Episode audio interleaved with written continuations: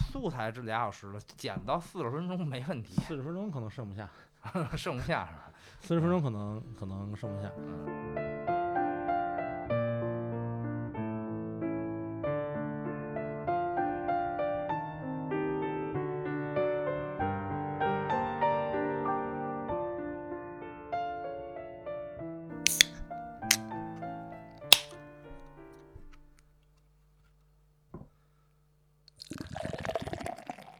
这真太做作了。有这么一个开头，不是挺好的吗？挺好，挺好，挺好，挺好。嗯，好，呃，这是 The Bootleg Podcast 第二期，嗯第二呃期，不赖电台，呃，我是许晨，我是大宝。嗯、还是由我们两个聊聊我们最近看的电影儿和嗯剧，嗯、上一期呃聊到了上呃忘了《王国》，啊，对，王国，王国，呃，是一个网飞投拍的韩剧，对，然后呢，那个时候呢，通过这个韩剧，我也跟这大宝提到了这个，呃，前段时间我看了一部电影叫《南山的部长们嗯，南山南的部长们，》， 南山南，对嗯，我们之后就可能简称它叫南山南南，山南，啊，呃，它主要是讲了一个呃，朴正熙，呃，是作为呃韩国一代军阀总统的一个一段最后的历史，嗯，这个朴正熙呢是前段时间，等一下，我发一个警告，就是，呃，剧透警告， 嘟嘟嘟，剧透警告，嘟嘟 嘟。好，你继续说吧。然后那个呃，他是前段时间下台的那个女总统，呃，朴槿惠的老父爸亲，父亲，对对对，也是呃，韩国近代史上一个很很重要、很有很名很儿重要的一个一个人，一一一个历史人物，嗯啊然后这个片子是呃韩国著名男神李秉宪演的，嗯主演的，呃，大宝是也是这两天刚看的是吧？对，就是其实我我之前跟许晨，然后聊这个呃电影的时候，其实可能上一上一个讲的是比如英国电影或者美国电影嗯看的多一点，然后韩国电影确实看的比较少，因为在我的那个印象里，可能嗯韩国电影还停留在金基德是最牛逼的那个嗯呃那个时代，对吧？什么嗯那个收件人不详啊，什么这啊些，对对对，就老老文艺片儿的感觉，老文艺片儿，对，嗯然后这两年其实也不是两年吧，我十年的时间到十几嗯年的时间，嗯其实，呃，韩国电影就是准确的说是商业电影，商业电影，对，然后其实它给我们这些普通的影迷带来了很多不同的感受，嗯对吧？就是无论是说这个，呃，这个就是票房的收入，然后视觉的感受，包括一些特别棒的演员，然后让很多人认识他们、记住他们，然后去找他们电影去看，其实也就十几年的时间。哎对，十几对吧年？嗯，对也然后也就是十，对于我来说，也就是十不到十年不的到十年的时嗯间。对，对，然后呢，所以就是我们聊完以后说，哎，他说你来看看这个吧，我就找了一些就是，呃，韩国过去比较有这个特点的电影，比如说《南山南的部长》，嗯，比如说这个这个《辩护人》辩护《人，杀人回忆》啊，杀啊人回忆，，这个这个呃，其实我以前看过那个《汉江怪物》啊怪汉汉江怪物，我也汉汉江过怪物，对啊对对对，然后呃，把这些找来看了一看，然后确实是有点意思，确实是有点意思，包括这个寄生虫，呃，嗯不论这个在国内的评论、嗯口碑如何啊、嗯他拿了这个大奖、嗯啊，然后也让韩国电影儿真的是彻底在世界上是扬名立万，扬名立万了，嗯而且是全世界范围都在讨论，嗯嗯、。讨论这部这部电影儿，呃对寄生虫，然后寄生虫有一个有一个就是，是男是男说一半儿说寄生虫然了后就 啊，先但没关系呃，咱嗯随便说吧。啊然后就是，嗯其实其实其实寄生虫有一个数据就是，呃，就是海外采购嗯韩国电影这个播放版权的这个这个呃数量，就相当于是可能不同的国家，然后采买的越多，说明大家对这个影片越感兴趣，对吧？嗯嗯然后呢，就是在寄生虫之前，然后韩国电影被采买最多的是《小姐》。嗯啊，小姐，对嗯，然后到《寄生虫》这一步，其实它卖了一百七十多个国家吧，好像嗯是，，嗯对吧？就不含我国嘛，嗯一百七十多个国家。然后应该是现在韩国电影在海外发行，呃，国家最多的这么最一多了部嗯一部电影。然后也确实是说，是第一部拿了这个就是奥斯卡的这个非英这个这个最佳影片的非非英语版的最佳影片，对对，对吧嗯？这也是非常厉害的一个事情。非常厉害。对，嗯但这个事情不是空穴来风，也不是一夜促成的，对对吧？他有呃往回往回找吧的话，有二十多年的这个韩国的电影这个沉淀在里边了。嗯对，，所以咱们这个其实顺序说反了，啊说完了， 说反就说反吧。嗯嗯，就是我们因为《王国》嗯聊起了韩国电影，嗯因为看了《男神男》，嗯然后呢串起了韩国的近现代史以对及韩国电影对工对对业对的一个变革。对对对对。然后呢，就是那我就顺着这个说吧，就把那个韩国嗯就是电影这个发展，嗯我先简单捣鼓捣鼓，简简啊单简捣单鼓介绍一下。这个对其实其实因为大家不是呃就是专业的韩国的影迷或者嗯是相关从业者，嗯所以这里面可能有一些信息的呃错误，或者是有一些这个呃不太对的地方也很正常。但是简单查了一下子，它大概是这样的，就是说，其实韩国电影的发展到今天拿到奥斯卡奖，嗯然后被大家就是呃认可，或者是呃当做一个案例来看的话，其实经历了大概二十多年的时间。二十多年，对，然后它是从什么时候开始呢？其实是从呃就是九八年， 98一九九八年开九始，八年，对，然后后那一年呢，就是呃，韩国电影用分级制度代替了原来的审核制度嗯啊，然后他会把这个呃，就是级别定为五个级别，就嗯从可能小孩儿不能看到谁都，就是这个嗯成人是嗯大概定了五个级别。嗯然后这促成这件事情是什么呢？就是九八年的时候有两个独立导演，一个叫赵成风，一个叫金东元，嗯拍了一个独立电影叫《红色》。嗯然后呢，就是因为这个电影就是呃的原因，然后其实他们两个导演被就是国家给抓了。嗯，然后呢，那个时候呢，其实呃韩国电影振兴委员会从中协调。把这个两个导演给怎么就捞出来了，保出来了对，嗯保出来了嗯。然后从此呢，就是说促成了说，呃，韩国电影从九八年开始，然后有了这样的一个分级制度。分级制度，对而且同时也嗯不再是叫什么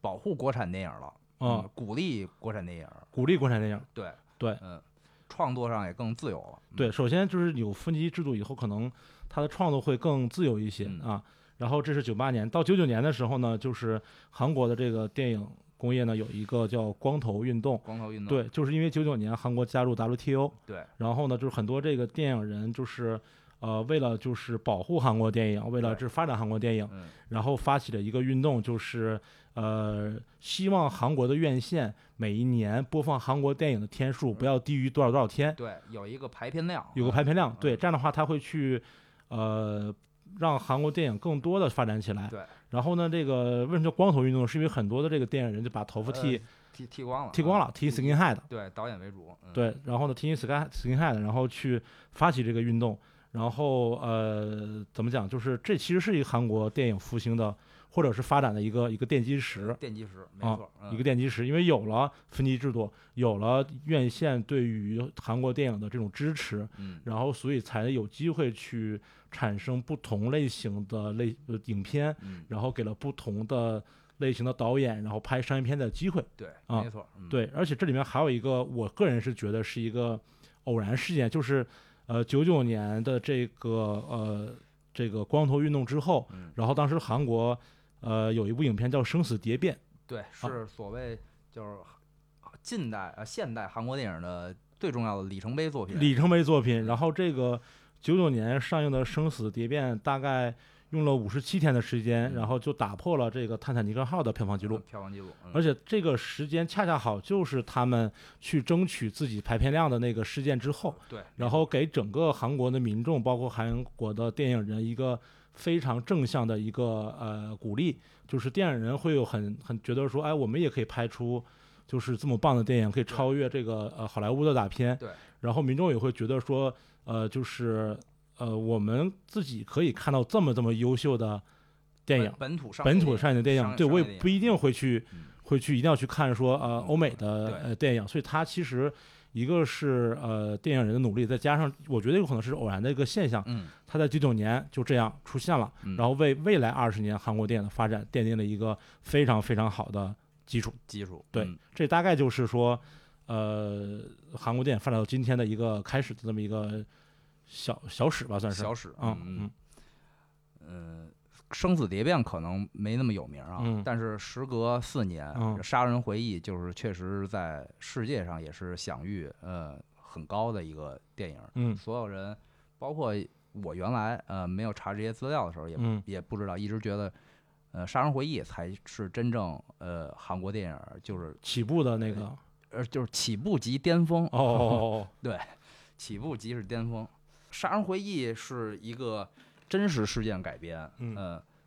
叫什么？嗯，京畿道连环杀人案。对，呃，以这个案件，呃，改编的一个商业电影，哦， 商业电影，主演是现在韩国我心中的第一男演员宋康昊。韩国葛优、宋康昊呃，对，葛优或者周星驰或者都有点儿吧，因为他一直演小人物，是呃，不得国志民国民男演呃员，对，不不得志的那种小人物，包括呃这个呃寄生虫也是他嗯主演的，包括刚才提到的辩护人，辩护人，呃，他呃这个反正从影这么多年，这韩国历史上的几个重要都的有 他，都都是他是汉主江演怪兽、对出租车，出租车嗯、啊都都是有他，呃他演一个呃小警察，嗯然后，呃，和他的搭档发现了这个连环杀人，然后呢，呃，通过蛛丝马迹把几个案子联系到了一起，嗯确定了是在雨夜，嗯，嗯，而且呢还都会播放一首歌，对，嗯，在电台里面会播放一首在电歌，台里，然后呢，呃，中央呢又派了一个呃更有学问、更呃有在影片里更具正义感，而不像宋康昊一样像一个市井混混一样的一嗯个、一个高级警察明过白来和他就是。感觉是一个正规军和呃一个个这一个一个杂牌军，杂牌军的这那种感个觉他呃，宋康昊也是一个正规军，只不过嗯是那种地方小乡下的警察，嗯那种呃，他的搭档都是永远标志性动作就是飞踹嘛，啊， 对，永远都在踹谐音人，嗯踹呃小混混啊，对。然后呢，因为当时的科技落后，他们锁定了嫌疑人以后，呃，也没有办法找到真正的证据，嗯呃，不论是血液啊还是毛发还是 DNA 啊什么的 DNA 样本，嗯并没法确认。嗯然后，整个这案件不了了之了，将近三十年，嗯，嗯，一直到去年去年。啊，破了。对，去年好像也是一个偶然的一个一个偶然的机会，那嗯机个会人已经被抓了。啊，是这样的，就这个这个事儿，其实我是从那个就是李淼嗯淼叔李淼谈七爱里面嗯儿听他讲过那么一一段儿嗯这个历史，然后呢就讲就是说这个人即使之前一直在在作案嘛，嗯然后后来这个人就就就消失了，就没有再作案了。嗯然后呢就是呃连环杀人案，连环杀人案的这种这种这种这个罪犯杀人犯。呃，如果他一旦开始他连环杀人的这个他不太可能过停程，下它来就不会停下来啊了，对嗯很少会有停下来的。那如果他呃，就是嗯，一段时间没有作案，要不说明这个人死了，嗯，要么说明他坐牢了。对，要不就说明他坐牢了，就嗯总之有一个原因让他没有办法继续下去，对，限制了他的限制了他的人身自由，嗯所以他才没有出现。嗯哦所以就是这个人好像之前就是坐牢了，对，坐牢了。然后后来去年是因为一个，也是因为一个就是呃巧合吧，然后就是。呃，进在进行 DNA 比对的时候，把这个人给他要把他找出来了。找出来对了，这是非常巧合的一件事情嗯。而且其实就是，呃，平时咱们看电影可能呃就是包括电视剧啊什么的，可能说哎有一个什么犯罪嫌疑人，嗯然后你就可以通过 DNA，通过呃什么血型，通过各种各样的各种各样的技术手段，嗯然后去去把这人找出来。但实际上这个技术发展，这个能这个应用于犯罪的这个破获其实没有多少年。对，其实没有多少年，对也就是可能是十几年吧，二十年，啊反正没有没有多长时间，没有多少，没有多长时间，所以这个还是挺有意思的一个嗯事情，就是有生之年感觉是对，破了一个奇奇怪怪的案呃子，对呃历史长河中的一一曾经的一大谜案啊。真的是一大谜案，这个算是韩国对，最有名呃最有名的一个一案之一了悬案之一了。对现在呃尘埃落定了。嗯对。然后其实像像《杀人回忆》，就是呃，从《杀人回忆》开始吧，嗯算是我觉得从某种角度来说，其实给很多人留下一个印象，就是韩国电影再去做这种写实主义或者改编真实历史事件、真实呃历史的这个这个类型片上做嗯的特别好。特别好。对呃，不论是尺度，嗯呃，还是辅导化，嗯还是对人性和社会的各种剖析啊，嗯这都相当呃出色出色啊、而且有力度，嗯嗯，有时候可能会力度过大，呃，黄暴场面可能会过多，但是呢，人家有分级制度啊，嗯对对，嗯。然后《杀人回忆》，《杀人回忆》是零零三年，零三年，嗯对，然后再往后，其实，呃，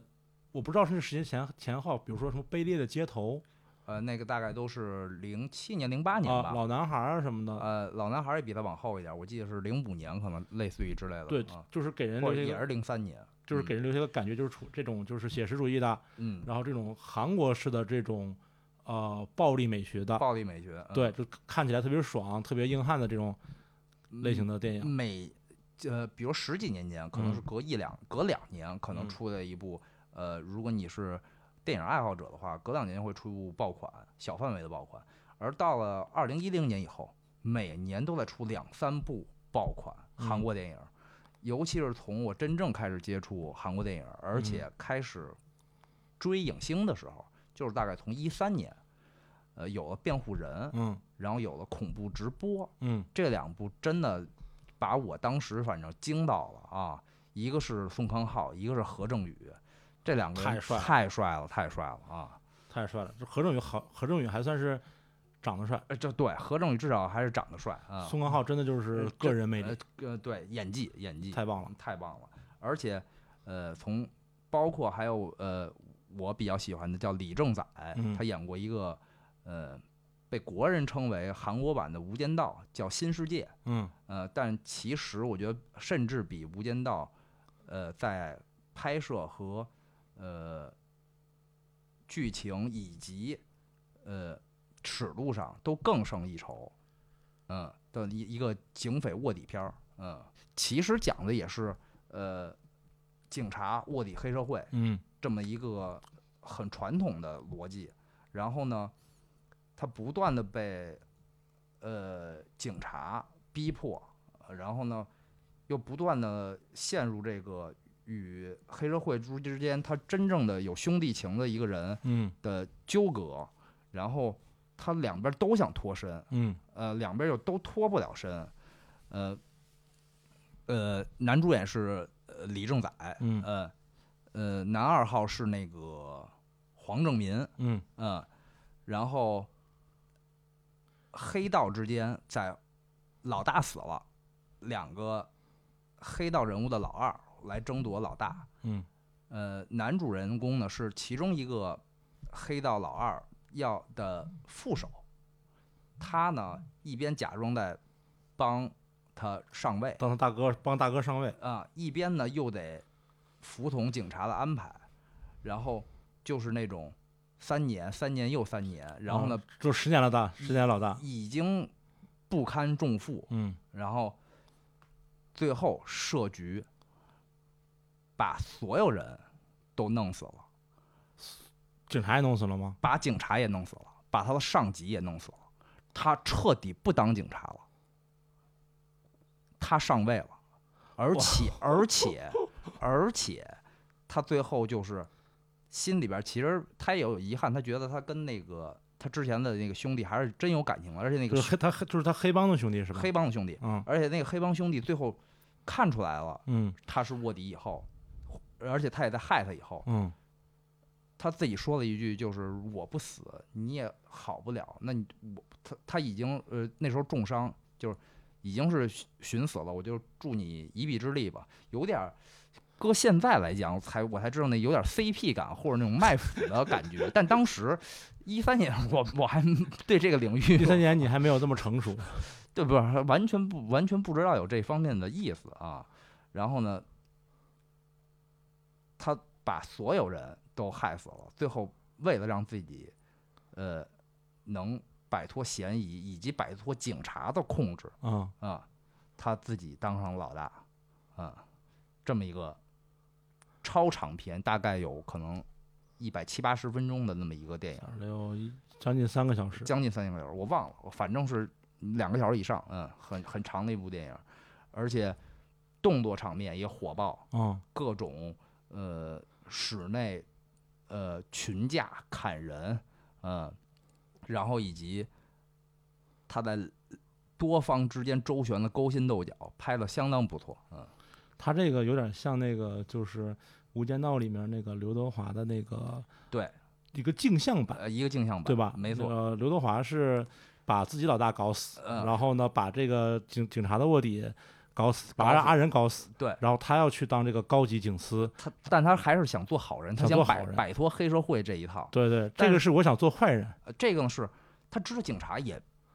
一直在压迫他、嗯啊，他觉得警察跟黑社会没什么区别，区别不太大啊，而且他也是随时会被警察牺牲的那么一个角色，哦，嗯明白了，嗯，为了抓住更大的罪犯，随时他可能都可能被牺牲掉就，他会被组织无情的牺牲掉，对，无情的抛弃啊，那有可能就是说在他的感受里面，呃，他黑帮的兄弟可能更人性化一点，更人性化呢，但是呢，他为了自己能够活下去。全身而退，对，最后把自己兄弟也害死了，嗯。那要这么说的话，其实这个故事比《无间道》更更黑暗，更黑暗，然对嗯后更深更深啊，，然后也更复杂，更有意思。嗯对，没错，嗯，嗯有对兴趣的朋友们可以去看一下啊。就同一时期嗯，还有了这个辩护人，嗯，呃，宋康昊主演的，呃，辩护人你看了，你可以，你不是刚回顾过吗？你可以主聊一下，辩护人回顾了一半儿，然后回顾了一半，没回顾完。那辩护人其实就跟就是《美丽新世界》是吧？？嗯，是叫《美丽新世界》吗？哪个美丽啊，这新世界，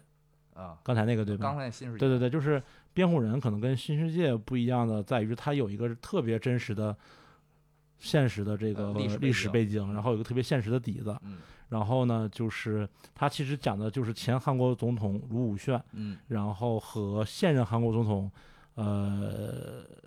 叫什么来着？文在寅啊，文在寅，对，在和当人权律师时的一对个阶段，就是两个人就是怎么认识的，呃，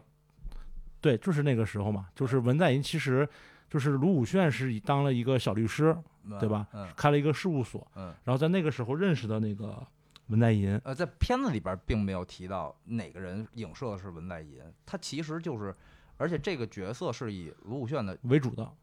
是以他的生平改编的，但对其实并没有直接说他是卢武铉，嗯他就是，呃，阶段是完全一样的，嗯，但其实他在真正的那个为呃学生打呃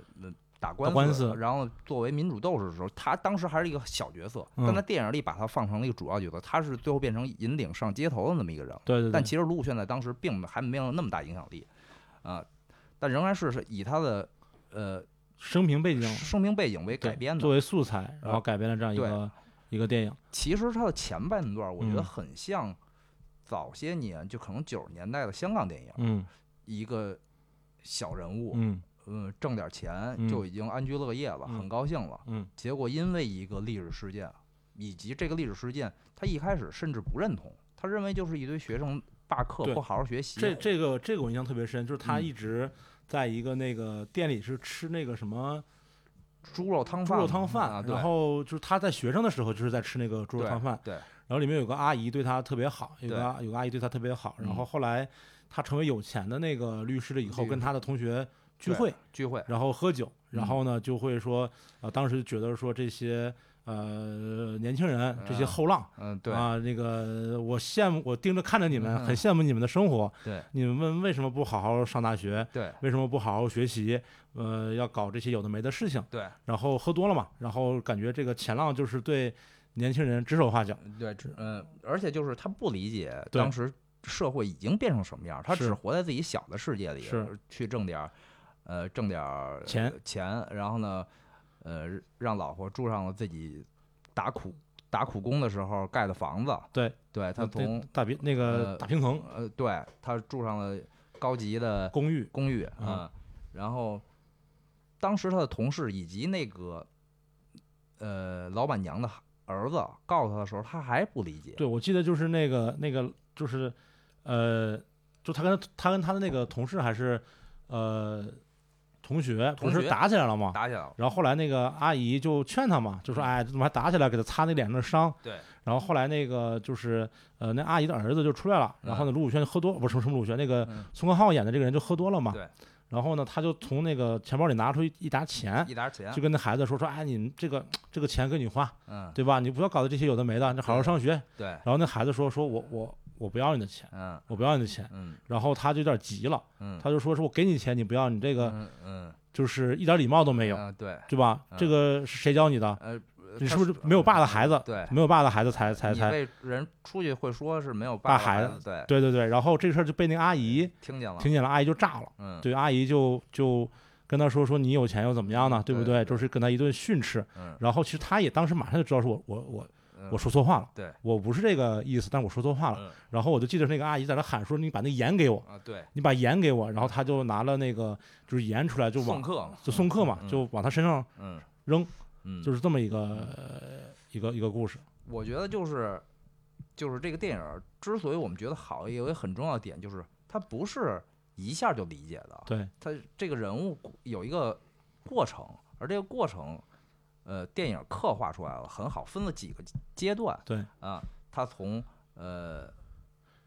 高中毕业，当了一段时间检察官，对然后变成了人权律师，为了不是，然后变成了小律师，嗯，去挣点什么买房注册的钱，对对帮人对对注册，对对对像对对像夜店小弟一样在大街上发传单，对。然后呢，就挣别着的律师都瞧不起他嘛。对都瞧不起了，挣上钱了以后呢，他认为年轻人就应该像他一样奋斗去挣钱，是而不要去关注社会新闻以及就是社会动态有。点类似于什么韩国梦那个意思，就是啊你努力你才能赚到钱，实现你的梦想。对，嗯，然后你不要去过多的关注社社会环境，嗯呃然后呢，在发生了这件事儿以后呢，他仍然不理解，嗯包括呃后来那个大婶儿的孩子失嗯踪了，然后嗯大婶儿去求他，他嗯当时接了一个巨大的商业呃案件，接了个商演帮助一个有名儿地产商还是什嗯么从事了一个法律活动嘛，嗯，然后呃，他仍然还是一虽然他想帮那个大婶儿，但嗯他并没有真的认识到这个案件是什么，是是，就是它的核心问题是核心问题是什么。嗯然后呢，他最后去找他那个大前辈，呃，一开始借他钱让他开律师事务所那个，嗯，然后那他老头儿是吧？白对那个老白老头儿，那个老头儿也找过他，嗯然后他根本不感兴趣，嗯然后他又去问，终于问到了，到底发生什么事儿啊？是学生之间的一个读书会，嗯然后呢就被呃国家安全局莫名其妙的抓走就了给擒了。啊。擒完之后呢，以各种正常书籍就诬陷、诬告啊，他们是赤色分子，赤色分子不知道能不能说，应该都不能说，没关系，就说吧。啊然后呢，他才他才真正了解到这个社会变成了什么样，嗯，他才意识到，呃，他有着一份儿这个为社会公正而出力的这个心，然后呢，才开始接触这个案件。到最后，他原本接的那个大财团的法律案件，给他施压，说你不能再碰这个案件了，嗯，啊不然你就要退出我们这个嗯这个。他说：“嗯那你就退出吧，或者啊你就嗯你就跟呃大老板说这这人是一个脑子轴、不听好话的那么一个傻帽。”嗯啊，然后同时当时有一个虽然不起眼，但是一个很很重要的讨论，就是他在跟那个财团的一个代表，相嗯当于二把手或者三把手那么一个呃有钱的年轻人。嗯那个年轻人说，呃，他在美国留过学，嗯他很羡慕美国的制度，但是呢，以现在的韩国人均的收入以及文化程度，嗯，不不配嗯，拥是有，做不到这样的。做不到这样的，嗯嗯。然后呢，大，然后呢，宋康昊又说了，说如果你不给他做，啊、他永远都做不到永。远都做不那到。我们什么时候才能做呢？至少我不希望我孩子生活在这样的环境里。嗯然后大概这么的一个对话，嗯这个其实现在想起来有点像那个，呃，之前说的那个英国，嗯，咱们俩聊起来那个，一个教授说，呃，我一人一票。哦，但是呢想起来了，对，呃，我我是一个大学教授，我教那么多年书，和一个没上过高中的小混混，同同样都是一人一票，那嗯这这对吗？啊，嗯，就是其实这是一个值得探讨的问题，探探讨，而且可能一时半会儿也不会有啊探答讨不清楚，对探讨不清楚的一个问题。太复杂了。太复杂了。它不是不是一两句能说清楚的，啊对，没错，也可能不是，嗯、就是一一两次能说清楚的，对，它有可能需要需要很可很能长的时间去证明需要它的很很长很长的时间，对可能是十几二十年或者几十年，或者几十年、上百对年去对证对明对这个对事情。几代人来对来论述这件事儿。对他没有办法通过理论来证明，他必须通过实践来证明这件嗯事情。然后他走上这个人权律师、民权嗯律师这么个道路，嗯然后呢，最后走上街头，呃，走在最前面啊，代表大家去游行抗议。嗯然后他被抓了以后，呃，在影片里，呃，就是为他出席呃辩护的律师，就呃主律师团就有三十位，可能协助律师有一百位嗯啊、然后影片的最后就是那个法官在念名字的时候，就是所有人在起立起立啊，对起一个一个起立。而且这哎些都是以前可能瞧不起他的人。呃，对，然后结尾还是挺震撼的，挺对震撼的。这里面其实其实，呃，从这个辩护人，然后我们可以看看说，就卢武铉这个这个真真真实的真实的这个历史人物。历史人物，对，其实这里面，呃，我觉得这里面有另外一个那个演员，就是在韩国电影里面总演一个配角，那个大哥，我我不知道叫什么吴光洙啊，好像是。然后对他，我觉得啊，他就是去演那个就是文在寅的那个人，因为啊他们两个是合伙人嘛。啊，然后在现实生活中，其实是就是他们就是在呃卢武铉开律师事务所的这段时间认识的。对然后那个时候文在寅其实是呃刚刚刚刚当兵回来以后呢嗯，他也成为了一个律师。对。然后呢，就是但他跟卢武铉不一样的是，就是说。呃，其实有很多大的事务所要他，嗯但他觉得这个不是他想要的。对然后这个时候有人跟他说说，哎，有一个叫陆武铉的人，嗯、开了一个开了一个律师事务所，对，然后呢，专门去做这些就是可能说呃给普通老百姓打官司嗯的事情。然后他就去找了这个啊陆武铉，然后呢，就两个人第一次见面的话呢，就是陆武铉就跟他说说，呃，就是就是如果我们要开始一起做这件事情的话，就嗯永远不要改变这件事情，就嗯一定要做这种就是呃比较有正义感的啊、呃事情。嗯这就是卢武铉和呃文在寅的这个这个友情的开开始始，开对对对嗯友情的开始。然后后来的话呢，就是其实文在寅在呃朴正熙对？吧？是叫朴正熙吗？朴槿惠他爸嗯啊，嗯对，朴正熙，对，其实文在寅呃文在寅其实被抓过两回，嗯一回是在朴正熙的时候嗯，好像是啊，嗯然后还有一次就是在那个全斗焕的时代，啊，他被抓了两次。嗯然后后来呢，其实先走上这个政坛的是卢武铉。啊，对，对吧？这这等是他大哥嘛，是他大哥嘛，嗯对吧？然后呢，是卢武铉先走上了这这个，嗯，嗯政坛，然后呢，其实文在寅在，呃，八十年代九十年代的时候，一直包括他去帮过卢武铉上任以后，他去在内阁帮过他，对对首席什么秘书官之类呃的这么一对，个，类似于这么一个角色，但他其实中间一直很拒绝进入政坛，对，他一直在做民权案件和律师这这么个角色，然后呢，时隔这个将近二十年，呃就像十几年吧，啊，对这个卢武铉这个卸任啊以及刺杀啊对之后，他再次参选出山出山，嗯，那个当上了总统，韩国总统入入主了青瓦台，然后手刃了 没没有李手刃明 博李明博，嗯，对，这个事情得一点点往下讲，嗯，就是就是卢武铉上台以后呢，这韩国总统的任期是五年，对，然后呢，就是呃，因为各种各样的原因嘛，嗯反正就是就是卢武铉在这个呃整个任期期间，其实是跟韩国的这些财团财阀对着干的。对然后同时呢，他跟美国也是一个比较。跟美日也是一个比较强硬的状态，尤其是在跟日本关于二战期间的，比如慰安嗯妇对问题、领土问题，是比较强硬的状态。然后与此同时呢，他又跟其实，嗯、朝鲜是主张这种大家是这种和谈的状态，对但是运气不好，赶上了这个这个核朝危机，呃那个呃这个朝鲜半岛这个嗯核核危机，对，所以国内会觉得说他比较呃软弱嗯，同时也把所有的这些利益既得利益集团全部都得罪了，对，然后呢，呃，他下台以后呢，上之后这个上台的人是李明博，嗯，对吧？李明博就是这个财团的，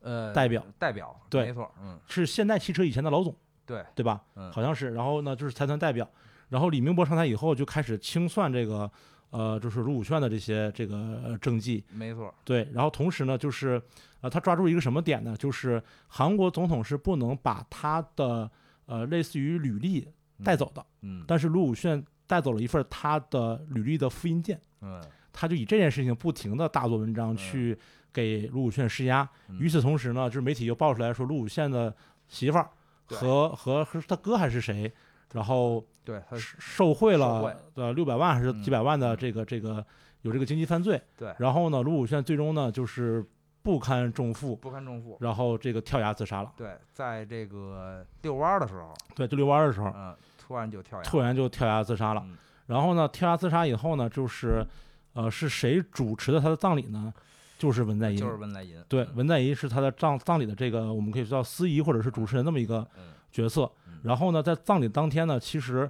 李明博来了，嗯对吧？葬礼当天，李明博来来来这个嗯呃来到这个葬礼现场，然后当时就有这个议员嗯，然后呢就痛骂李明博，嗯，痛骂李明博，就是说这个其实卢武铉的这个悲剧其实他造成的，造成的。对，但是当时作为这个葬礼的呃这个负责人吧嗯，然后呢就是文在寅呢就是走到李明博面前，给他鞠躬，向他嗯道歉嗯啊，向他道歉，说这个确实是我们的不对，嗯这个太戏太有戏剧张力了，嗯，这文文在寅是隐忍了很多年，而对且而且还有一个，也还还有一个点是，我也在翻看资料的时候，说是卢武铉呃卸任之后，呃，他其实是呃唯一一个是完整的做完了任期的，嗯而而不是中途下台，不是被弹劾或者不是被暗杀的。嗯啊他在下台之呃卸任之后呢，开了一个网站，嗯相当于自己的博客之类的开了一播客，啊，做了一个播客，嗯、然后这个博客呢很有名儿，嗯有名到就是呃民民众和政坛要员呢都在看，然后呢李明博呢其实很担心嗯啊、担心他可能要东山再起，或者是可能嘱咐文在寅，因为韩国的历代总统都有一个呃，虽然是从八十年代末宣布了要直投了，但是呢都有一个互相力保下一嗯任，而嗯而如果上一任就算坐牢，也要特赦他的这么一个、啊啊啊啊 一个传统习俗。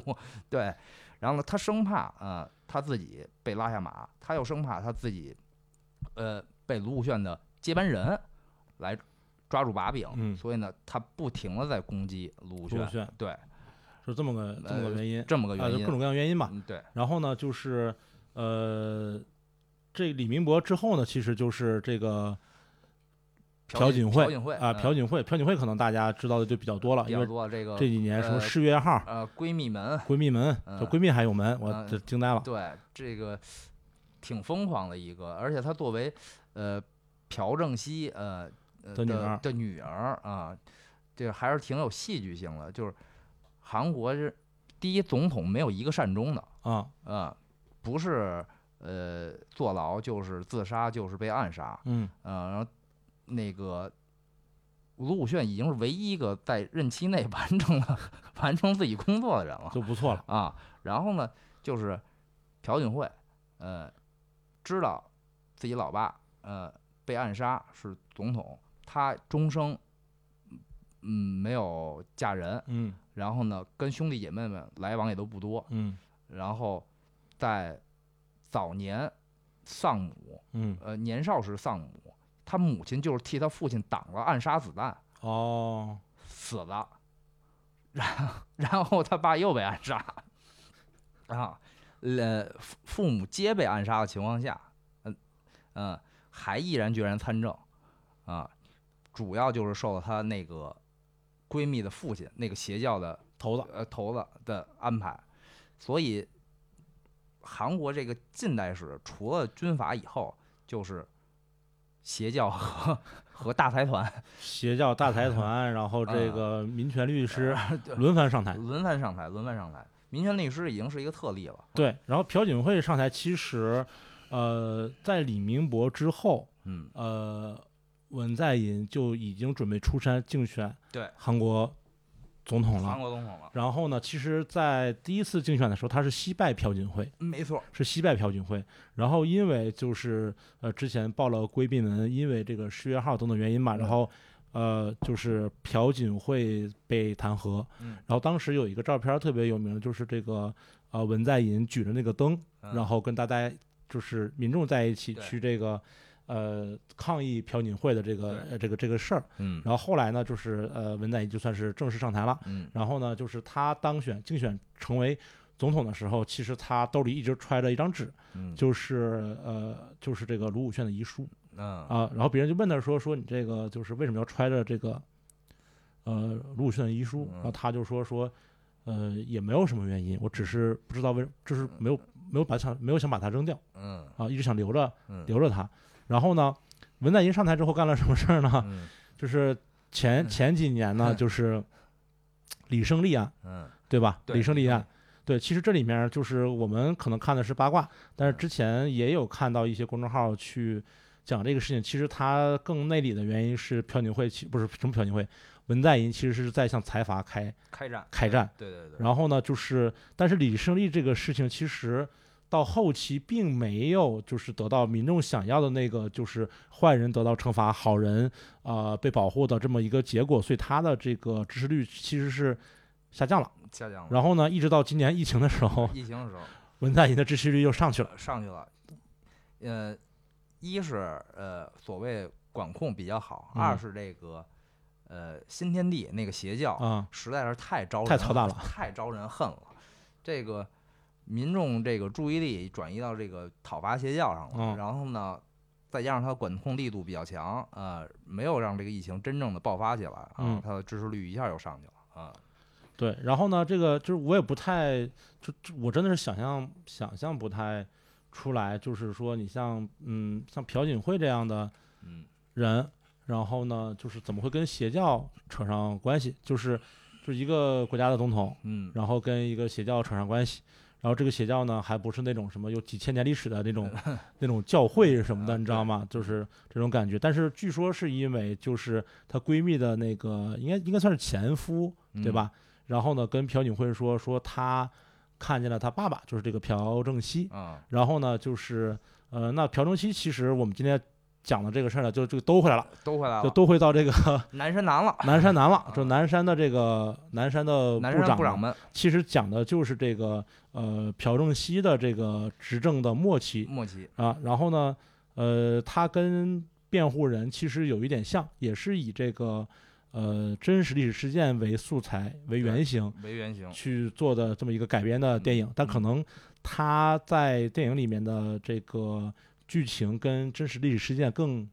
更更相近、更吻合一些点，儿对，啊更吻合一点。。嗯那其实它里面讲的就是他号称是最后只被刺杀的四十天，嗯呃，对，但实际上实际上这里面可能很多的这个事儿是发生在过去若干年中若啊。干年，对从他呃，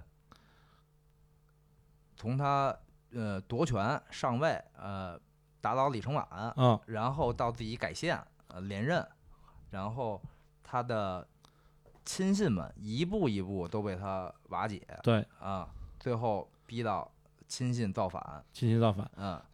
然后呢，这个这个当时看这个这个呃剧情介绍的时候呢，讲的说是说这个呃朴正熙被刺杀，嗯然后我想象中这个刺杀呢，就是跟这个什么肯尼迪啊、嗯啊、约翰列侬啊，嗯这种感觉差不多。就你走马路上，或者你坐一车，突然冲出一个人，然后拿一枪，砰砰砰，嗯对吧？然后这人可能有神经病，嗯或者你也不知道这个人是谁，反正就就是是历史一大疑案。嗯，但是我看完电影，我发现根本就不是这么回事儿，不是，这是这根本就不是刺杀，这是屠杀，简 直是，对吧？嗯吃着饭呢，嗯。对吧？就是掏出枪来对，就是呃，李秉宪饰演的那个他的这个情报局局长，啊、呃，他本人在我翻一些呃资料里边儿，他在嗯陈述当中，嗯虽然他说他是为了所谓韩国民主进程啊啊要打倒军阀呀，嗯，但他本身并没有任何的计划，对，就他至少他都没有想好下一任总统是谁，他自己当不当，对，而在他刺杀之前也一直在犹豫，同时他也觉得如果他自己再干下去，他自己也保不住了。啊对，如果能活着就不错，就不。错了，因为啊这个、这个电影叫《部长门》呃，对，因为这个电影的开始是讲他和前任情报局长，对啊，就可能得补充一个，就是南山是这个当时韩国情报局的这个所在地呃，所在地，所在地对。然后呢，电影一开始呢，就是韩国呃情报局的前部长跑到美国去了，嗯，然后呢要这个各种这个说八卦说八啊、卦，要各种说这个抖这个政府的一些料，嗯，所以呢，就是朴正熙就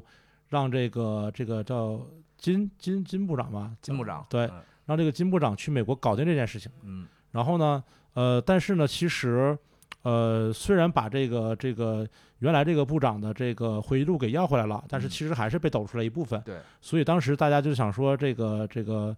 拿这个人怎么办？拿前部长怎么办？嗯这时候，这个朴正熙就打电话跟这个金部长说嗯，说。我在你身呃旁，对，你对，有我支持你，有我支持你，你怕什么呢？你对怕什么呢放手去做吧，你放手去嗯做吧。啊，啊。然后这句话其实在整个电影里面重复了三次，对，都是这个朴正熙让他的手下去灭口时候说的。对，但是当他的手下灭口之后之后，他立马就翻脸不哦翻认脸人，不认人，对嗯，就感觉这事儿跟我可没没对关系啊，我不是教唆杀人，啊，对，不是我逼你这么干的，嗯，对。然后这个金部长也就彻底认清了现实啊，觉得不能再这样下去了。对。然后他在这个吃饭喝酒的期间质问这个呃朴正熙嗯，啊，因为他当时很宠爱他的警卫员嘛，对，就是警卫员园长是警卫室室长，相当于是一个一个很小莽一个莽撞人，很小的小官儿，其实嗯是，但是呢，只只不过就是进各种谗言啊，对，讨这就是一朴个正熙小人的形象，对讨这个朴正熙的这个欢喜欢心，嗯，然后呢，带着这样的人怎么能做好这个国家的总统呢？怎么能照顾好整个呃韩国呢？嗯，啊、质问了几句之后，呃，掏枪把咚咚咚，咣咣咣把他打死了。然后呢，他在逃跑之后被当时的将军，呃，我现在想不起来名儿，如果需要的话一会儿查一下，嗯，被当时将军忽悠到了军部，对，而这就是他的。败笔，不光是败笔，就是证明他根本就没有没想想没想清楚该怎么办。对如果他回到他的呃那个南山呃对情报处，然后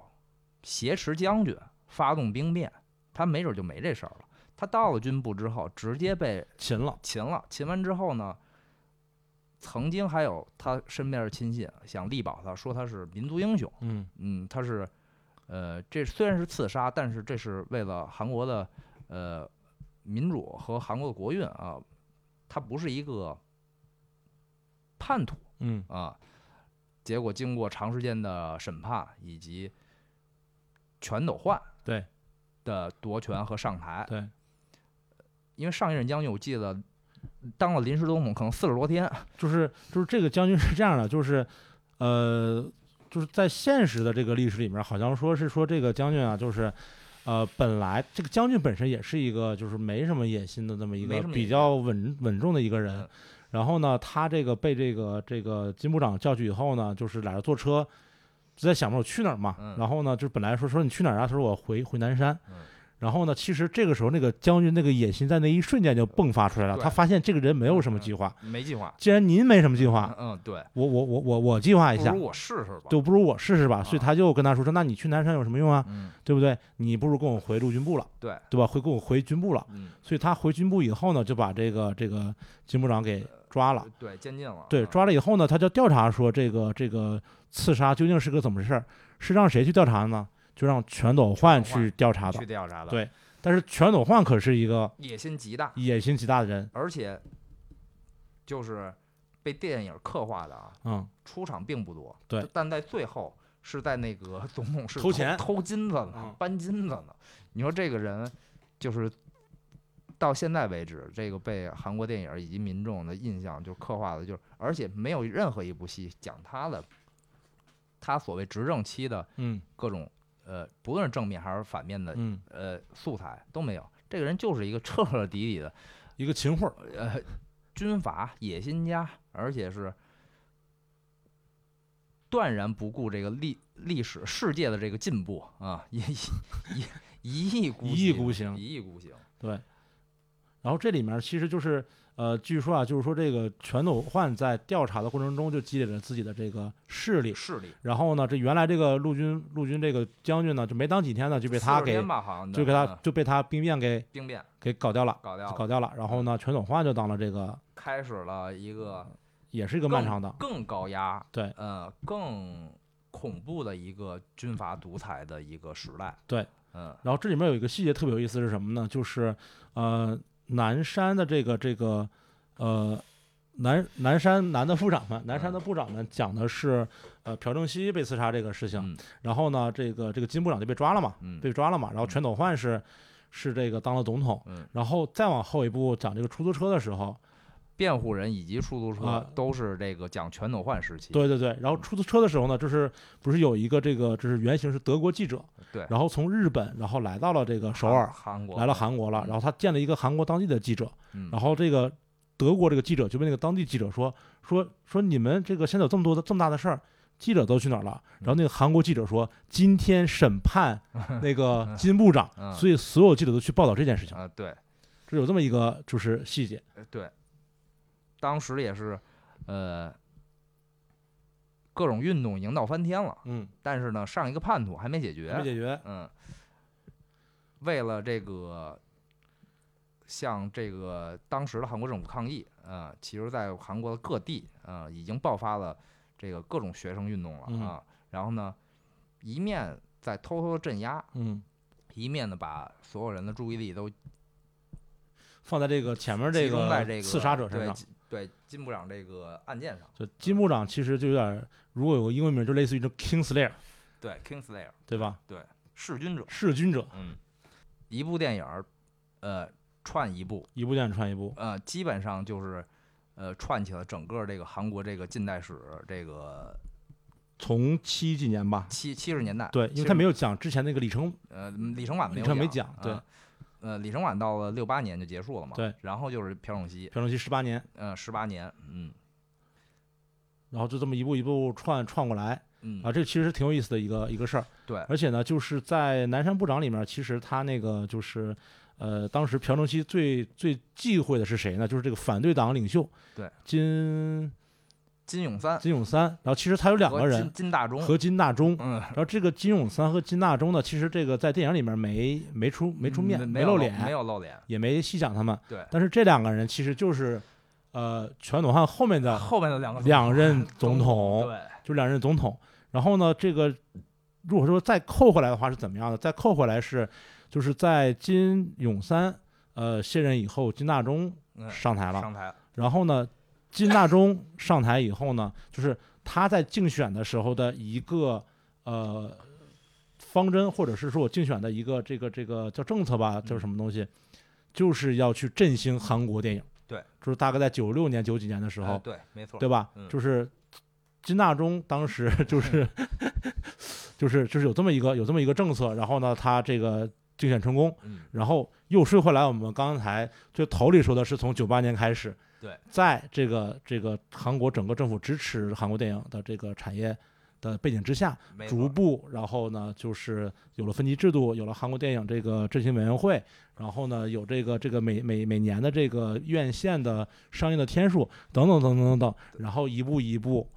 就是让韩国电影成为了应该算是现在至少是亚洲最厉害的呃，不论是商业片还对是艺术片，在亚洲确实都是首屈一指了。首屈一指的，嗯所以这听起来就是一个大环扣小环，嗯，对，对吧？是不停的一个轮回，不停的一个轮回，就是不论是电影还是其他艺术产业，以及跟社会环境都是不可分割的啊。呃，一直在讨论这个电影，但嗯同时电影一一直在呃回顾和阐述过呃去的历过史去以及现代的这个社会环境。对，嗯，然后是是一个将近五十年的一个圈儿，呃一个圈儿，就是嗯整个韩国电影嗯和韩国政府。嗯对，就不停的在画嗯着一个圈，不听的话，然后发现圈的尽头是另外一个 起点，， 就是这么一个故事。嗯但是这里面其实还有一个是什么呢？就是说又说回就说回到金大中，金大中之后呢，就是这个啊，陆武铉对吧陆武铉？陆武嗯铉是李明博，黎明到博，李明博之后就干了一个什么事儿呢？ 就是李明博上台以后呢，就是开始疯狂的从他的亲信中，嗯然后空降他的亲信去韩国的几大国有电视台，嗯，对，对吧？嗯，啊、这个什么 KBS 终于知道了控制媒体的重要性。重要性，对，然后呢，呃，因为他去控制这些台，让一些报道记者和这个团队，对呃，就是被就算是说被开除了，或者是无所事事，无所事事了，就可能，能说你本来。就是有一个纪录片叫《共犯者》，嗯呃，讲的就是这个事情，但这个就不是电影了，嗯不是呃历史演绎，嗯是真的纪录片。那讲的就是这段时期的故事，很多这个有经验的、有正义感的报道记者，然后因为呃这些事情，所以他去干嘛呢？他居然去呃开了一个滑冰场。嗯然后我记得那个纪录片里面，就是去采访那个人的时候说，还说哎，你这里面好像是是是有有这个滑冰场，你是在做滑冰场吗？他说不仅我，我有三个记者和五个主持人，嗯我有三个记者和五个主持人，嗯然后都在开这个滑滑嗯滑冰场。嗯啊，都在开这个滑冰场。然后呢，呃，这个纪录片的导演和他的摄影后来又成为了就是世越号沉没之后，然后去发掘世越号呃这个呃背景的几部重要纪录片的创主创，比如说《潜水钟》，嗯，然后比如说《那天大海》，那这都是对，都是那个就是呃就是李明博上台以后开的那些对嗯记者。然后后在《共犯者》里面，其实，呃，在《共犯者》里面，其实，呃，这个这个导演最后在马路上，就其实他在一个应该是饭店或者是一个商业楼之门口等着这个已经当时已经下台的嗯啊、呃李明博，就嗯已经下台李明博嗯等着他。然后呢，就是就是李明博出来以后，他马上上去握手，嗯然后就说说说这个，就问他说这个，说呃，今天韩国走到这一步，嗯然后我们的媒体走到这一步，然后你应不应该为这些负责任？嗯然后李明博说，李明博说说那，就是那谁谁把你开的，你找谁负责任？嗯我没不是我开的你，谁把你开的，你去找谁负责任？就是这么一个态度嘛。然后李明博和他的那个呃助手和或者是保镖嗯开着车就走了，留着这个这个记者一个人站在马路上，然后这部影片就结束了。嗯啊，然后因为这是纪录片，这是真实的，让我们再回过头来想说，今年三月份的时候，李明博嗯，在文在寅在任的时候，终于是被判刑了，判刑了，嗯，对，判刑了，判了二二十多年吧，对，判蛮久的，嗯，二十四年还是多少年，我忘了啊，对，被判刑了。嗯然后呢，也是因为经济的问题，因为对当时他指责说，呃，就是呃，这个这个卢武铉，对啊，就是说卢武铉你经济犯罪，实际上李明博大概好像贪了三千多万，据说，啊，对，对吧嗯？而且李明博在任期间，韩国的经济持续走低，持续走低。从这个亚洲金融危机金融开危机始嗯，就是走低，然后呢一再想振兴，到他那儿 又下一大波儿。 对，他是不光经济没搞好，还搞这个媒体管控，嗯，然后这个政绩上呢也毫无建树，一心就就是一大半时间都在搞卢武铉。嗯嗯，能能有善终才怪呢。嗯是，然后呢，就是我们今天其实这个就是讨论这个这些东西，然后其实我们在聊的时候也不知道哪些能留下来，嗯，对，然后哪些能说，哪些可能会有问题，但没关系，反正就第二期嗯，没了再换个名儿啊，没了再换个名儿。那也再换个名儿。对，然后但是为什么我们要去看这些东西啊？这这两天我一直集中的在去补韩国电影，尤其是历史改编电影这一课，我在想说我们为什么要去看这样的电影？为什么当韩国电影有这样的举动的时，候，我们感觉备受鼓舞，或者是说呃呃感受到一种一种一种还比较正能量的东西？是因为就是我不知道是备受鼓舞还是啊望洋兴 叹。呃态度是不一样的，要正面的看正面的看待这个这个问题，就我们为什么要看这些电影啊？嗯其实是因为就是。嗯，因为首先历史是不能重复的，嗯，对，然后历史是不能重复的，但是它有很多奇怪的偶然和必然。嗯然后这些偶然和必然，它是一个特别有戏剧张力的故事。嗯然后这种人生的偶然和必然、戏剧张力的故事，可能不是我们这样普通人能够去在人生中体验到的。嗯那么，可能我们看到这样的电影的时候，尤其是把这些历史事件很细的细节的刻画出来的时候，其实我们能得到另外一种人生的体验。不光是体验，也嗯真的能学到一些教训，或者是甚至不是教训，就教是训就是不要当律师是吧？不是，甚至不是教训，可能是虽然年代不同了，虽然可能那时候用呃电报机，或者嗯那时候没有、没有电视，嗯，但其实历史还在重 演，就是不是人类永远不会，人类唯一从历史中学到学学到的教教训，就是人类不会从历史中学到任何教训嘛，对对对吧？嗯就是就是这些东西其实给我们很多不同的，就是呃呃想象的空间，嗯然后让我们去看待这个这个世界的方式变得更多样，对而不是用单一维度的方式去看待这个世界。嗯你比如说，今天我们两个人在这叨叨叨说这些事情，你可以认为我们是错的，嗯然后但是我们应该具备更多的就是呃角度角度啊和不同的观点、和不同的观点去嗯讨论嗯呃，就是已经发生过的事情。对啊，可能我们未必有能力去，呃，就是讨论还没有发生的事情。我们没有能力预测，对，呃，接下来可能会发生什么，但是如果接下来发生的话，那你知道的历史越多历史越多，你应对的手段和和逻辑的方法，就越呃多，对，就也或者说，当我们自己作为个体来看待这件事情的时候，我们自己会有更多的角度，而不是单一的说人家说什么就是什么对，然后而不是说这个这个别人告诉我们什么。就是什么，嗯你会发现可能历史是复杂的，人是复杂的，然后所有这些事情是复杂的，而不是单纯的是说，呃，谁是对的或者是谁是错的。嗯因为可能就是呃，怎么说？比如说，大家可能在南山的这个部长们里面看到的这个朴正熙是一个还比较负面的人物，嗯对吧？但实际上来说的话，就是朴正熙执政的十八年是韩国经济飞速发展的十八年，飞速发展，飞速发展的十八呃年。他怎么说呢？就是举国之力啊、嗯，呃抛弃了呃很多的呃军事敬备，嗯抛弃了很多的呃，除了和美国呃永远都在。一会儿暧昧，一会儿抗争的那若么即一个若离呃这种感跟觉一种一种阶段，但他呃就破釜沉舟，就要发展经济，对，呃，在那十几年里边儿飞速的发展，同时也造就了那些大财团的开始成长。呃成长啊、让不论是三星还是现代，都从那个时候挖到第一桶金，相当于是呃而而导致往后的五十年，这些财团的地位再也没法儿无法无人能撼动了，是啊。啊没有那些财团的话，就没有这韩国近五十年的这个现代社会，嗯，是这样的，对，所以就是哪怕像在电影里面，我们觉得说可能这个人然后被被描绘的可能稍微负面一些，嗯，但实际上他也是有各种各样的角度的。对那像我们这种可能口无遮拦，然后有点气不服发不愤的人，嗯在看到这段历史的时候，也没有办法完全否认说这个朴正熙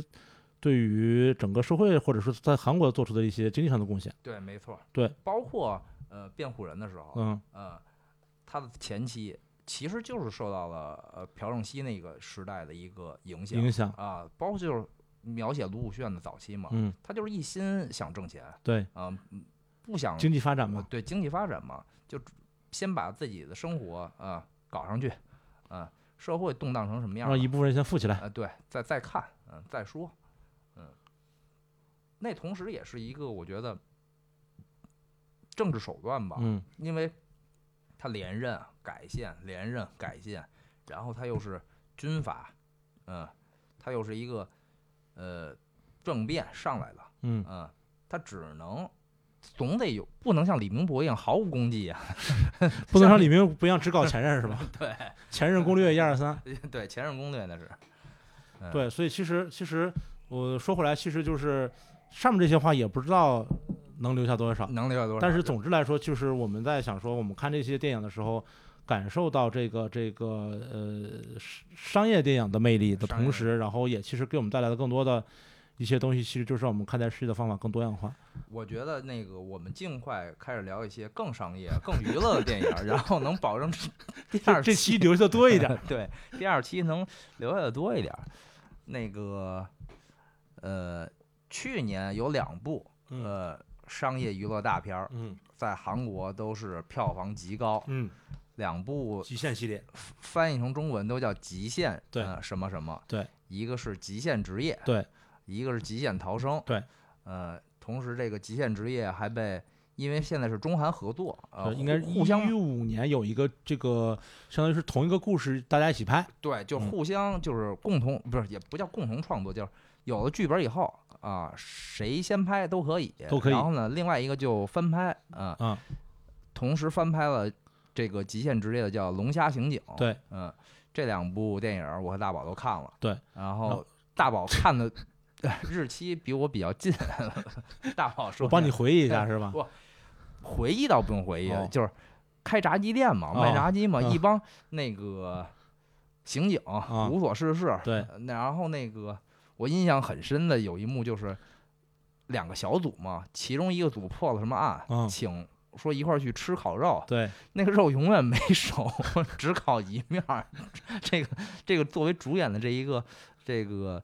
第二小组，这永远破不了案，永远无所事事。这小组 永远都是烤一单面儿烤， 看见肉刚放下去就夹走，刚放下去就夹走，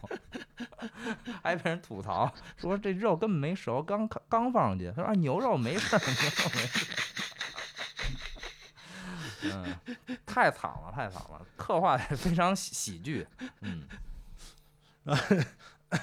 我先说一下这个《极限职业》这个事儿啊，因为因为这个看起来我看特别爽，嗯然后后来呢，就是说这个电影去年在韩国火，嗯火到什么程度呢？就是呃，在《极限职业》之前，韩国电影票房的冠军是《辽宁海战》，啊知道，《辽宁海战》吧？辽宁海战，嗯对，嗯《辽宁海战》讲的是什么故事 呢？是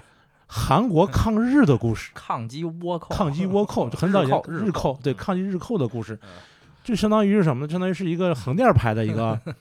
这个这么一个电影，嗯而且呢，对就是它其实，在韩国历史上的英雄人物比较少 嗯，对，啊。然后呢，这相个当于郑成功，啊，差不多 这个意思，对对差不多是这个意思，对民族英雄。啊民族英雄。所以就是在《极限职业》之前，韩国电影票房最高的是《辽宁海战》，嗯，是这个民族这个英民雄的呃电影。民民族大业，民族对大民业，族大业这么一个一个电影。然后呢，去年直接极限职业上映以后呢，嗯就是慢慢慢慢慢慢的就把这个这个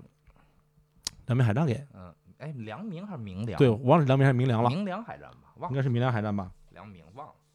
啊，明良海战，啊，明良海明良海战，嗯对，把这明良海战给这个这个这个超过了嗯啊。然后呢，韩国电影的这个就是这个数据的计算很有意思，它会计算两个，一个是票房，嗯，一个是观看人次呃，观影人次，观影人次啊，嗯观影人次。嗯然后当时我记得是年初的时候，其实第三应该就是这个《极限逃生》，嗯反正这两个去年特别特别火，啊特，别火。嗯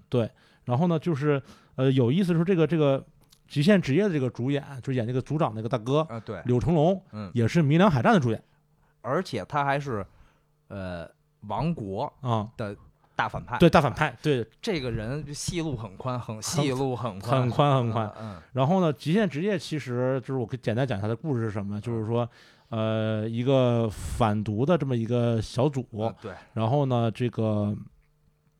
呃，大家过得都不太好，对吧？领导虽然可能这个比较和蔼，但大家过得不太好，没破过什么案。嗯然后这时候他们想破一个案，发现呢，就是呃，这个黑帮什么的，他们会经常去一个炸鸡店，嗯然后为了去这个呃。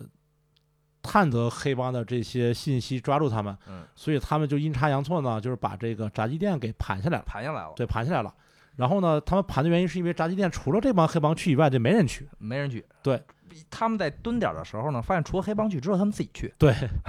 根本没有第三，没有第第三三方波人，没有第三波人。对，他们天天在那儿蹲点也不行，对也不能也不能天天在那儿吃。然后呢，同时这个店主呢说要转让，对然后这个呃那个转让费呢也不高，然后呢，但是哥几个都没钱。嗯印象还有一个很深的就是这个组长。嗯天天拿一个 GUCCI 或者 Prada 的那么一个、哦，姑息姑息姑呃息，的对的的一这一个包装的包，纸袋子，纸袋子，对，然后里边装着自己的破包或者装点什么破玩意别儿的有的。没的东西然，后呢，每回他一回家呢，他老婆都以为他买了奢侈品给他，嗯结果一翻出来一看呢，是真的是全是破玩意儿。然后呢，就在这么一个窘迫的家庭环境里，然后他女儿还要上学，还要对要钱什么的，他把他的存款拿出来，把这个店给盘把了，店给盘下来了，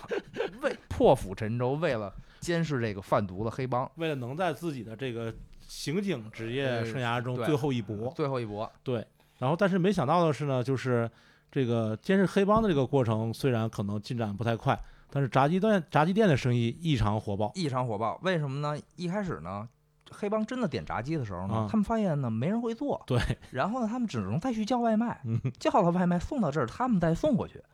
然后心想，那不能一直这样下去啊，那只能自己去研究一下炸鸡怎么做。其中一个组员是一个 水源来自水源的人，对，一个年轻人，他拿出了他老妈的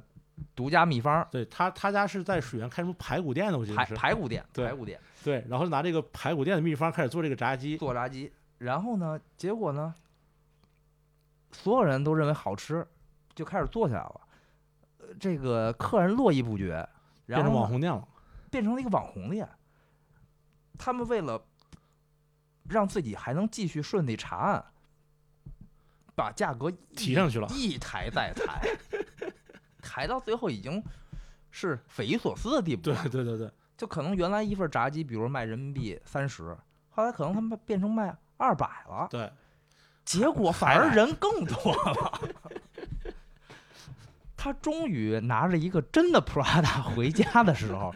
所有人都已经是错觉了。对，我们是不是不应该干警察了？我们就干这炸鸡店，不就挺好的吗？到最后也没人监视这个黑帮了。对，黑帮搬家的时候都为了不知在道忙着卖炸鸡，结 果忽略了这黑帮搬走了，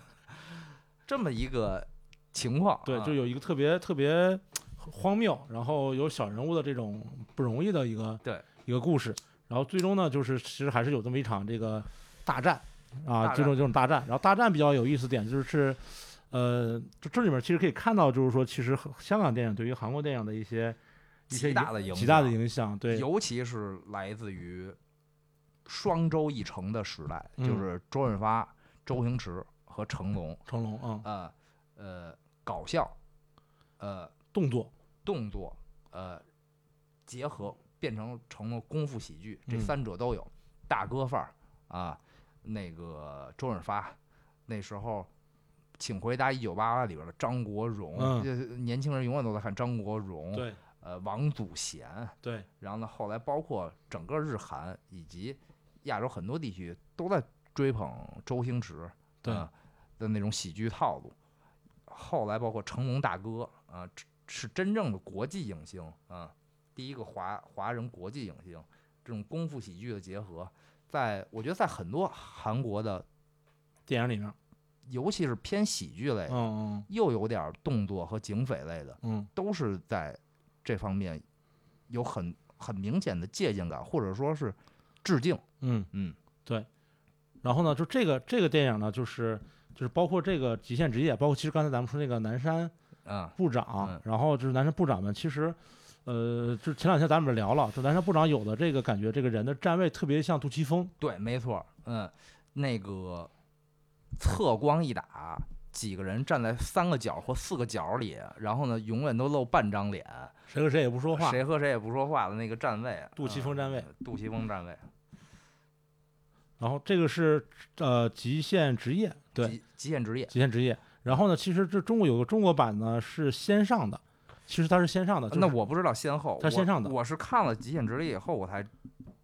知道中国翻拍的叫《龙虾龙虾刑刑警龙虾刑警对》。然后呢，其实《龙虾刑警》是先上的，然后《极限职业呢》是后上的。嗯然后《龙虾刑警》呢，其实呃就是在这个豆瓣的评分还挺低的，好像四点几分，我记得是。呃，应该是吧？对，嗯然后呢，比较谁低谁演呢？演员也不差，不差？呃，有我有我很喜欢的大陆男演员王王千千源，源对，对，演员这个不差。嗯然后呢，这个这个女女主女也不算女主角嘛，就是嗯这个这个里面演这个呃刑刑警小队里面那个女女女女刑警那个是袁姗姗嗯，啊，袁姗姗。袁姗姗，对，然后呢，就是那面那个就是韩版的这个女刑警谁演的？叫叫李和妮。我查了一下，是二零零六年的韩国小姐，二零零七年的环球小姐的第三名嗯啊。但是呢，为了这个角色丑化自己，她是素颜上阵。哦啊呃，然后演了一个男人婆似的男人婆似的呃那么一个角色，对对对对是，呃，武力值很高，对，武武力值很高，对，就是那那么一个角色。嗯然后呢，其实我们这这个这个中国版本的《龙虾刑警》呢，其实演员阵容我觉得不算差，因为差因为韩国版其实除了这个柳成龙以外，呃呃，其他的演员也不算对是那种呃就是。不不是一线韩国的演员一线演员，对然后嗯结果呢，就是我我《龙虾刑警》其实没没看完，就是太太差了，说实话。我看完了，但是呢，呃，怎么说呢？就是同一个剧本儿，呃，《龙虾行星》里的包袱和笑料太都低级了很生硬，太生硬了，很生硬。对，比如说那个在办公室里边儿，我印象很深，那个局长嗯和这个小队队长，这队嗯长是王千源，嗯两个人在比这个谁身上受的伤多。嗯，然后呢脱衣服扒裤子了。结果呢，女刑警突然闯进门了，然后看两个人啊、穿着内裤，哎，互相啊、比划，比划，然后同时看对看对方的身体，就这么一个，你说这一下就很对，低级啊这它很低级，很包括低可级能这里面就是道哥，这还有道哥，啊，对，对吧？嗯道哥跟他那个九爷嗯，啊、这个反派中的一个九爷，有点这个中老年 LGBT 的这个处理 嗯还有反派的一个小弟是这个东北人，嗯就是这种东北梗嗯，处理的非常的呃低级。低级，对，而且这里面有一个核心点是什么呢？就是我后来反过来想这个事儿啊，就是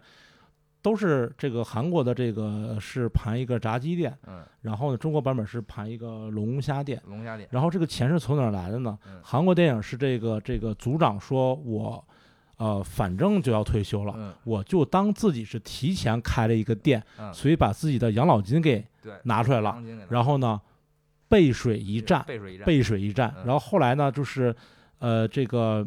这个这个媒体呃不是说这个媒把媒体得罪了嘛，嗯然后媒体就就这个这个呃黑这个这个炸鸡店，嗯然后他这个生意不就不好了吗？嗯他回家以后呢，这个他老婆跟他说说，哎，没事儿，这个这个这个，嗯、不好就不好吧，这个反正咱养老金还在呢。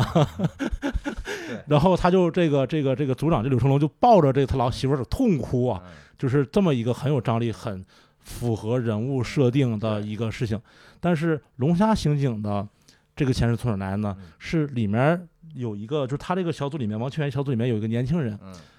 他妈是一个就是交际花，嗯然后呢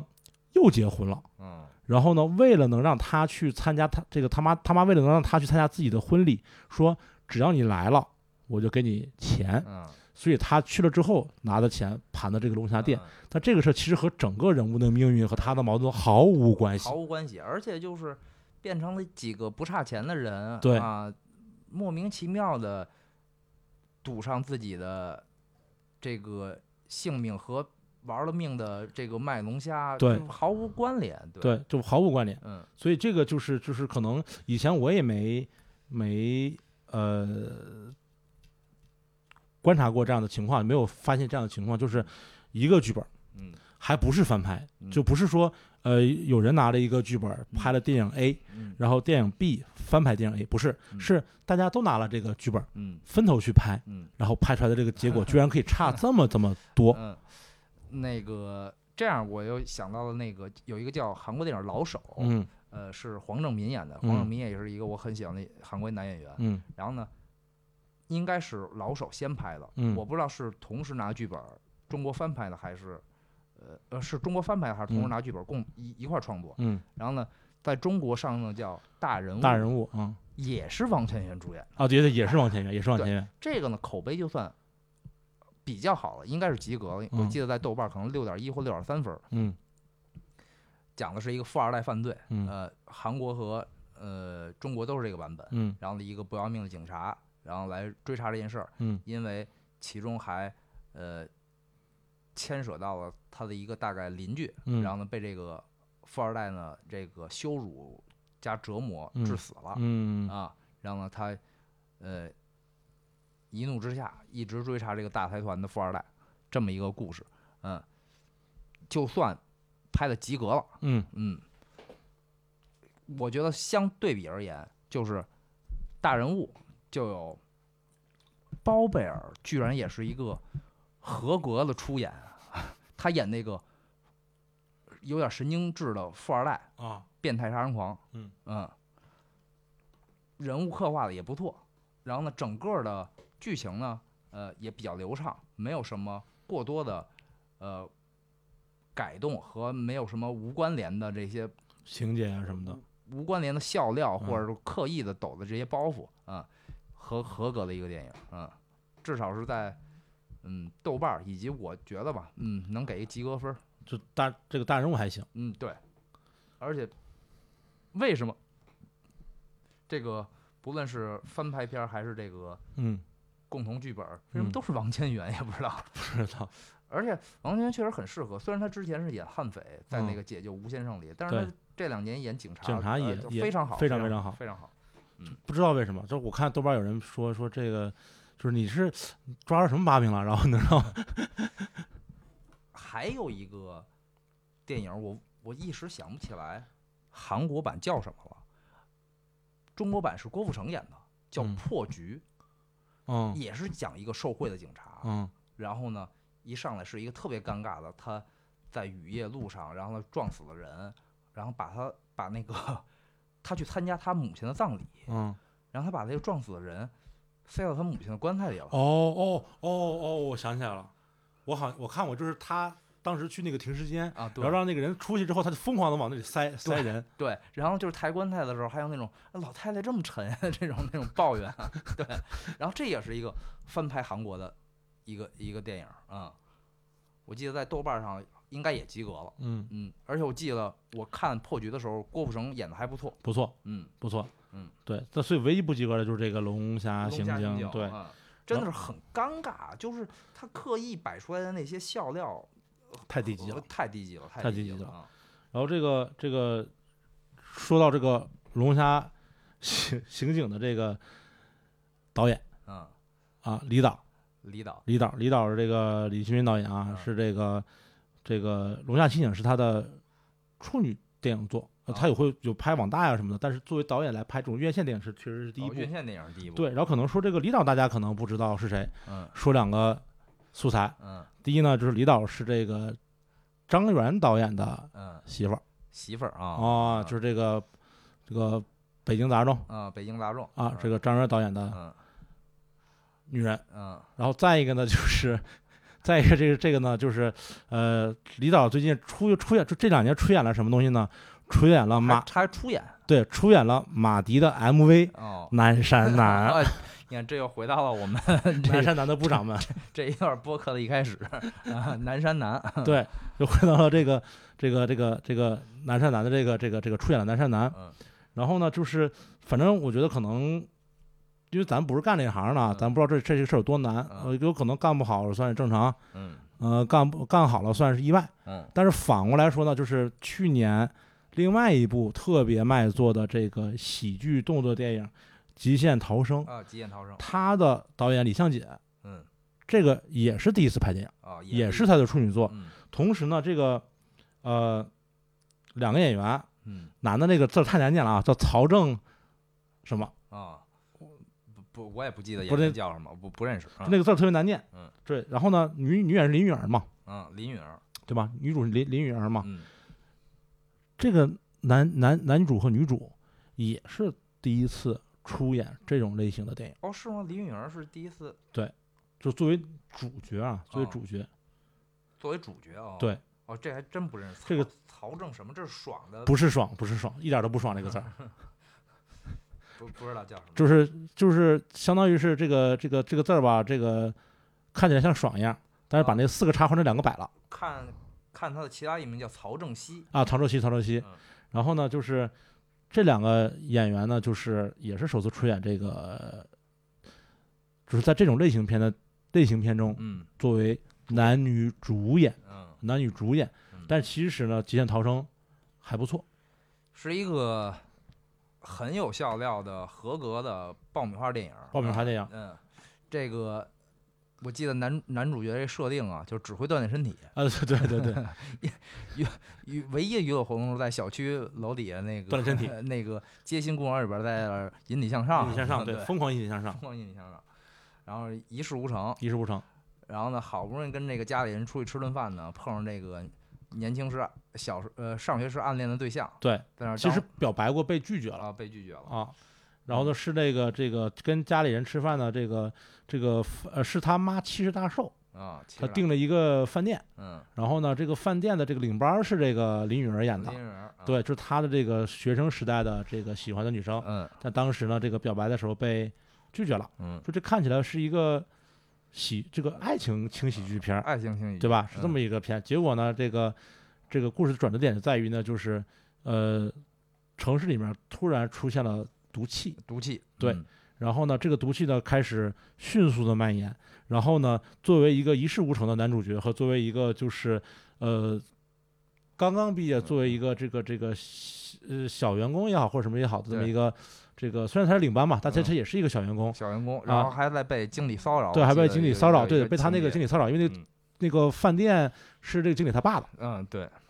然后呢，就这两个人承担起了什么呢？就是拯救这一家人的呃，一重个任，重任。嗯然后呢，就是呃，整个过程中呢，就是因为其实这里面林允儿演的这个角色呢，也是一个这个攀岩爱好者，攀岩爱好者，攀岩爱好者。嗯，然后呢，就是他们两个呢，就是把这个呃男主的这个呃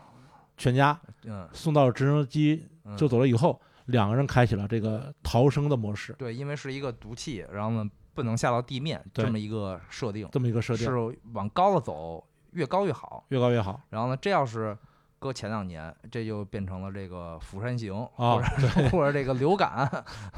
对对这种恐怖片儿这，首尔天际线，嗯，对，这个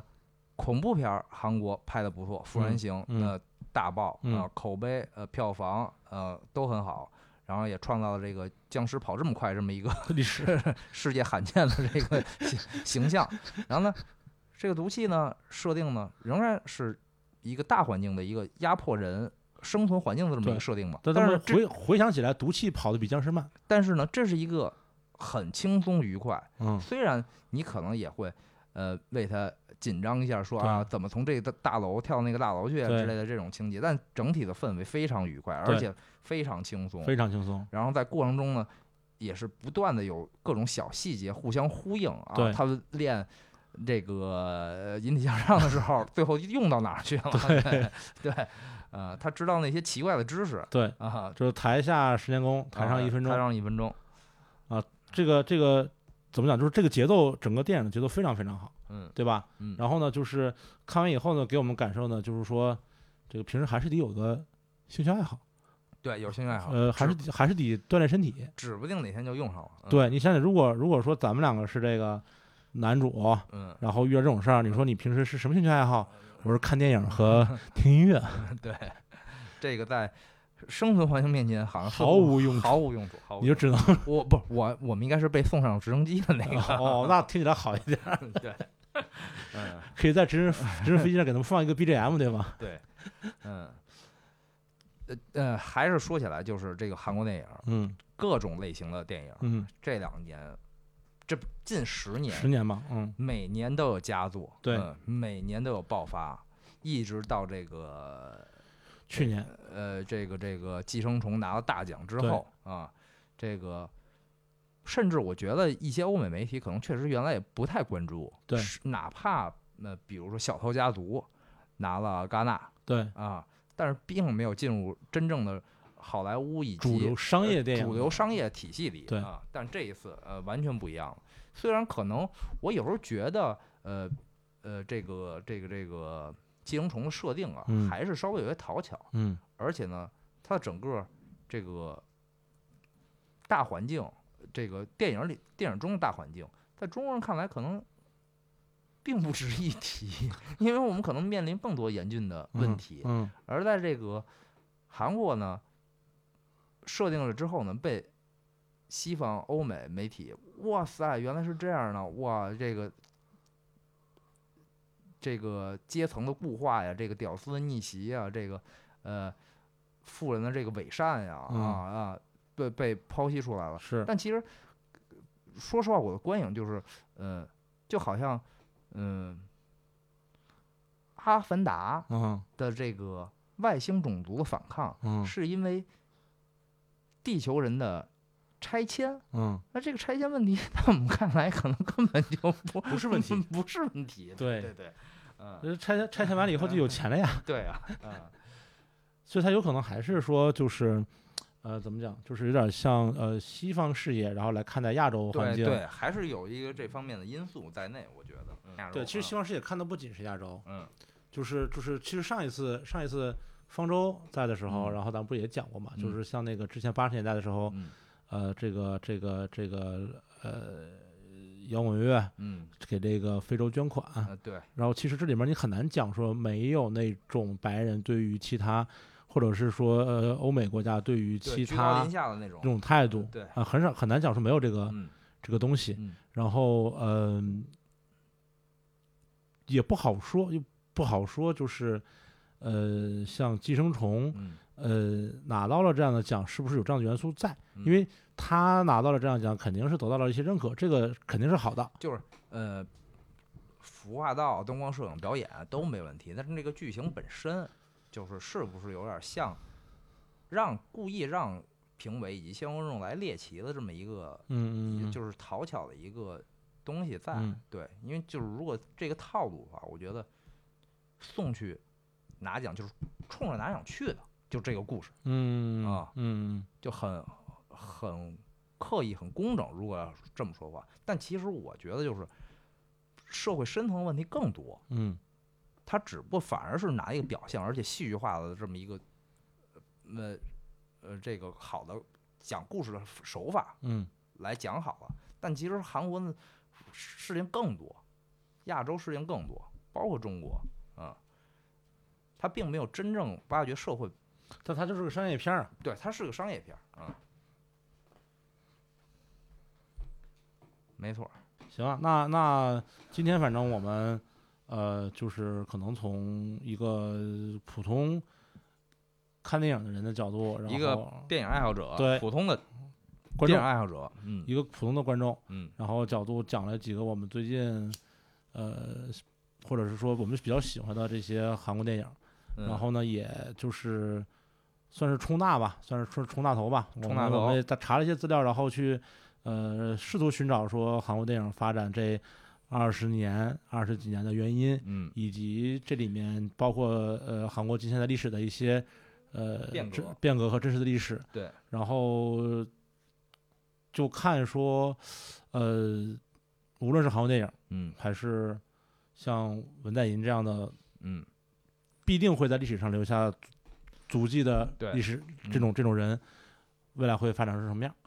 每一任真的每一任韩国总统都是都是故事太多了，就还是跟那个就是呃南山南的部长里面有一个有一有一个台词，嗯。就是说那个里面有一个人是那个秘书，好像跟那个金部长说，嗯说我香港的朋友跟我说了，青瓦台的风水不 太好，全世界风水最不好的地方就是青瓦台。啊对吧？青瓦台的这个不不太好嗯啊，但是这个青瓦台青瓦台的风水不好，但是导致韩国电影的风水嗯不错。嗯，确啊实是。对吧？成啊，那那今天咱们聊到这儿，今天就聊到这儿了，然后回去看看讲完还剩剪完还剩多少？剩多少啊算多少啊？嗯，啊对那就这么着，啊，哎，拜拜，这里是不赖电台第二期啊，谢谢再见大家，再拜见。拜，嗯。